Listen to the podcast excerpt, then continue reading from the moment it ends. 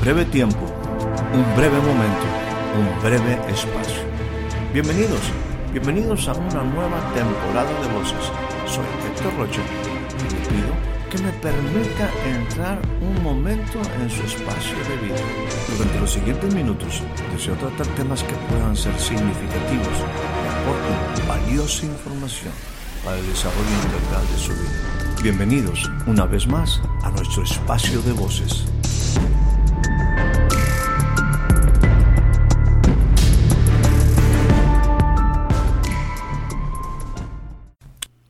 Le doy a usted la más cordial bienvenida a este nuevo breve espacio de voces. La escritura que el día de hoy tendremos como inicial se encuentra en el Evangelio según San Mateo, capítulo número 7, versículo número 1. Esas son palabras de Jesús. No juzguen para que no sean juzgados porque con el juicio con que juzguen, ustedes serán juzgados, y con la medida con que midan, también a ustedes se les medirá. Hipócrita, saca primero la viga de tu ojo, y entonces verás con claridad para sacar la paja del ojo de tu hermano. Esta es una de las máximas de Jesús la verdad, al entenderlo, nos evitaría tantos problemas, sobre todo en la cuestión de relaciones. Creo que es fundamental que nosotros aprendamos y entendamos en la profundidad este principio que Jesús enseña tan claramente. No juzguen para que no sean juzgados.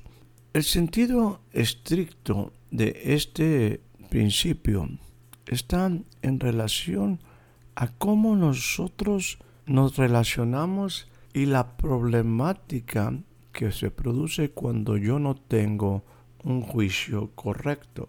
De hecho, estaremos hablando de lo que es el juicio justo. En general, los hombres no tenemos la capacidad de producir, de hacer un juicio justo. Aquí me gustaría utilizar algunos pasajes que precisamente nos hablan de el problema de nosotros los hombres al emitir un juicio. La primera cita en este sentido la encontramos en el capítulo número 7 del Evangelio según San Juan, en su versículo 23 dice de esta manera en el siguiente contexto. Y, y si para no violar la ley de Moisés, un hombre recibe la circuncisión en el día de reposo, ¿por qué ustedes están enojados conmigo? Porque sané por completo a un hombre en el día de reposo. Y entonces en el versículo 24 dice lo siguiente, no juzguen por la apariencia no juzgues a una persona o a los demás por la apariencia, sino que ustedes tienen que aprender a juzgar con un juicio justo. Aquí podemos establecer que uno de los problemas de los hombres, de nosotros los hombres, al juzgar una situación, un evento, lamentablemente a una persona, lo hacemos con poco conocimiento. Lo hacemos basados en las meras apariencias, sin entender todo un contexto o sin entender con claridad la situación que estamos observando. En otra ocasión, similar, permítame ahora traer otra cita. Juan capítulo 8, versículo 10. Se enderezó Jesús y le dijo, Mujer, ¿dónde están ellos? ¿Ninguno te ha condenado? Ella respondió, Ninguno, Señor. Entonces Jesús dijo, Yo tampoco te condeno. Vete y no peques más. Una segunda cosa que era muy común en este ambiente donde Jesús se estaba desarrollando era la gente y particularmente los fariseos, los escribas, aquella gente que estaba evaluando, juzgando lo que Jesús estaba haciendo y diciendo.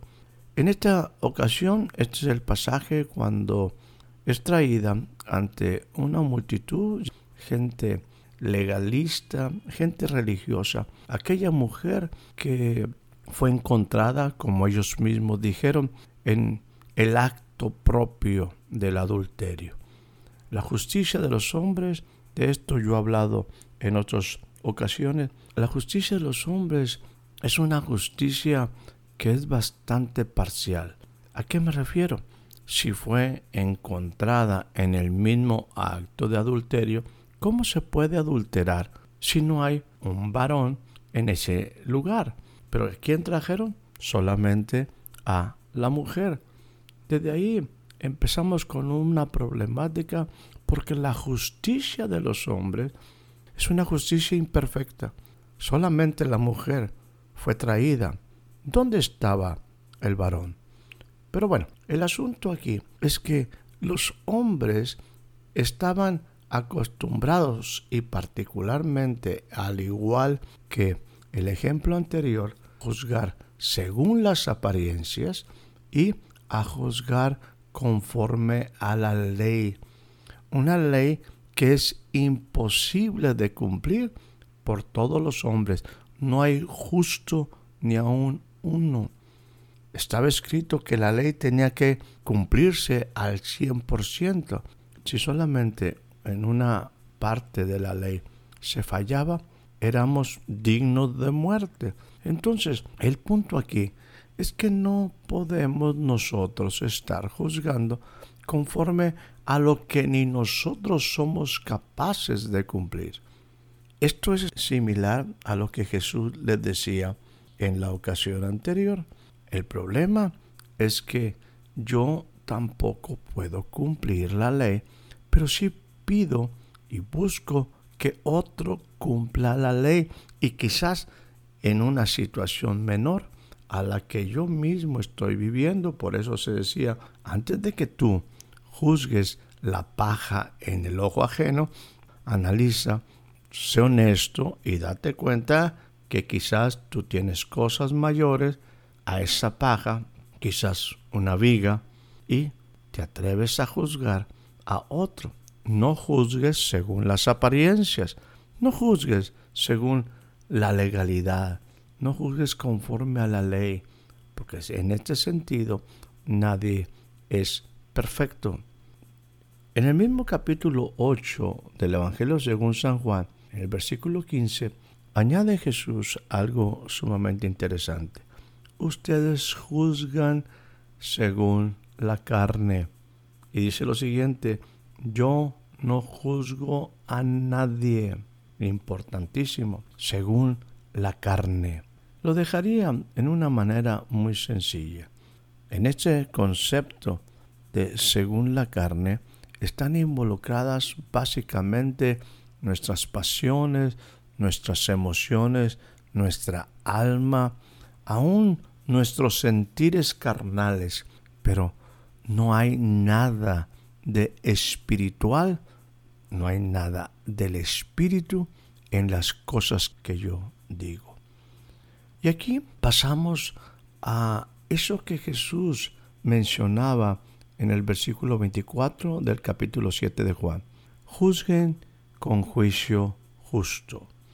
Ya dejamos bien establecido que los hombres hacemos juicios solamente en base a la apariencia, a la ley, a las cuestiones religiosas desde mi punto de vista de aplicación y de observación, y también según la carne, según las emociones, pero sin el espíritu. Jesús habla, sin embargo, aquí de un juicio justo. Y entonces dice lo siguiente, después de establecer y decir yo no juzgo a nadie, dice lo siguiente, pero si yo juzgo, dése cuenta, pero si yo juzgo, mi juicio es verdadero. Jesús habla de la importancia de un juicio justo, Pretendiendo entender todo lo que Jesús dice aquí, me gustaría establecer que cuando Jesús dice no juzguen para que no sean juzgados, está hablando de la gran problemática que los hombres producimos al emitir nuestros juicios. Y hemos dejado establecido que esos juicios son en base a apariencias, en base a mis creencias religiosas, mi legalidad, mi manera de pensar en cerca de las cosas que son desde mi punto de vista correctas y también basadas en las emociones, en la carne, en el alma, sin espíritu. Pero dejando el juicio de las personas, es importante podamos hacer de todas las cosas un juicio correcto que quizás es lo que está diciendo Jesús, un juicio justo. Por ejemplo, permítame seguir avanzando. Jesús habla de que Él dice, yo no vine a juzgar a nadie. De hecho, no es mi intención. Y yo digo, pues qué bueno, porque si en un momento Jesús juzgara como nosotros juzgamos, obviamente todos quedaríamos muy mal parados delante de Dios. Ahora, Él dice, pero mi juicio es verdadero. Porque cuando yo doy un juicio, cuando yo hablo algo, no lo hago solo, sino yo y el Padre que me envió. Esto es sumamente importante. Yo no juzgo solo, tengo una comunión con el Padre y esa comunión me permite que antes de yo emitir un juicio, hablar algo, es porque estoy delante del Padre. Estar delante del Padre es estar, conocer, vivir en el temor del Señor. Quizás nos puede ayudar para entender o ampliar un poquito más esto. La palabra profética que se habló acerca de Jesús, quiero referirme al profeta Isaías en su capítulo número 11. Y estaré leyendo a partir del versículo 1. Dice, y brotará un retoño del tronco de Isaí, y un vástago de sus raíces dará fruto. Isaí fue el padre de David. Hoy estamos hablando no de David, sino del Hijo de David, el Hijo del Hombre. Y dice, sobre él reposará el Espíritu del Señor. Espíritu de sabiduría, de inteligencia, espíritu de consejo y de poder, espíritu de conocimiento y de temor del Señor.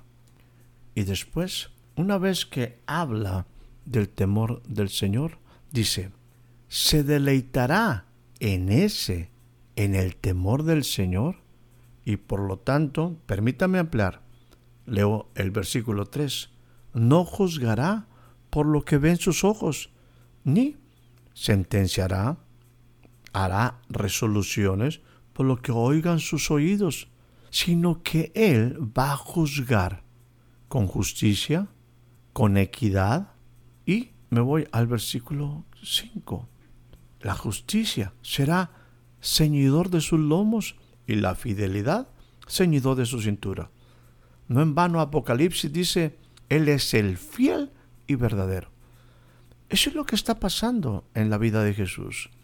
Él no está juzgando según sus ojos, ni está tomando resoluciones según lo que oye en sus oídos, no según las apariencias, no según la carne, no según la ley, sino está tomando un juicio está tomando decisiones, resoluciones en el temor del Señor y estas decisiones son justas, llenas de equidad. Él está ceñido sus lomos con la verdad. Y fue una verdad. Cuando Jesús declaró, abría las escrituras en frente de aquel ministro diciendo, el Espíritu del Señor está sobre mí. Es una realidad. Jesús es la expresión misma del Espíritu de Dios. Jesús es claramente aquel hombre que describe el apóstol Pablo cuando habla de la diferencia entre el hombre carnal, entre el hombre natural y el hombre espiritual. Dice que el espiritual es aquel que tiene revelación, que la revelación se constituye en conocimiento. En base a ese conocimiento, Él habla y al hombre espiritual nadie lo juzga. ¿Por qué? Porque sus juicios son en función a que todo lo que habla está en el temor del Señor. Isaías 11 nos habla de la perfección, de la plenitud del Espíritu en Jesús, en las siete manifestaciones del Espíritu de Dios en la vida del Hijo del Hombre. Y Él, cuando habla, ese temor de Dios implica sabiduría, un pensamiento limpio, respeto a la palabra de Dios. El temor de Dios es un estilo de vida, algo que se escoge. El temor de Dios es conocer a Dios, conocer su corazón, conocer su propósito. El temor de Dios es aborrecer el mal. El temor de Dios es manantial de vida. Por supuesto, le aseguro que muchas cosas tendrán solución en nuestra vida si dejáramos de juzgar como generalmente nosotros los hombres juzgamos, cosa que Jesús señaló muy vehementemente diciendo, no juzguen para que no sean juzgados, no juzguen en esa medida, en esa forma, porque eso lo único que va a hacer es producir grandes problemas y consecuencias en tu vida, en las personas que te rodean, en lo que estás edificando. Juzgar con juicio justo quizás significa algunos de los pensamientos que para cerrar quiero compartir contigo. El proceso de juicio para que sea justo debe iniciar conmigo mismo. El juicio del hombre está basado solo en las apariencias, en la interpretación y la aplicación de la ley. Jesús, Él no vino a juzgar el mundo, sino vino a dar su vida por la humanidad. El Maestro de Justicia habla de un juicio justo. Ese juicio nadie puede hacerlo independiente, independiente, particularmente de Dios. Es un juicio que debe de ser en el temor de Dios delante del Padre. El juicio, el juicio justo es tener la capacidad, escúchame bien, de saber si lo que estoy diciendo, aún haciendo, es justo delante de Dios. Para emitir un juicio justo, debo tener un corazón correcto delante de Dios. Debo tener un conocimiento de la palabra de justicia. Y por el Espíritu Santo debo operar en el espíritu de sabiduría, de inteligencia, de discernimiento, de conocimiento y particularmente en el temor de Dios. Yo tengo que entender que lo que trae un justo juicio es la confrontación, no entre personas.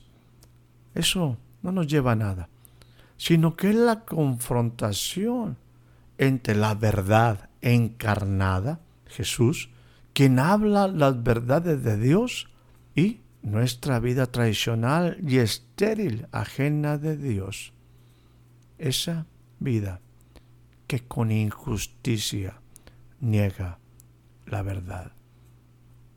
Finalmente, reconociendo las maravillosas palabras de Jesús, no juzguemos para no ser juzgados en la misma manera como nosotros juzgamos. Aprendamos del Maestro. Aprendamos a hacer un juicio justo, acorde con la verdad. Que tengas una excelente noche, una excelente tarde, un excelente día. Espero haya disfrutado de este breve espacio de voces. Soy Héctor Rocha. Hasta la próxima.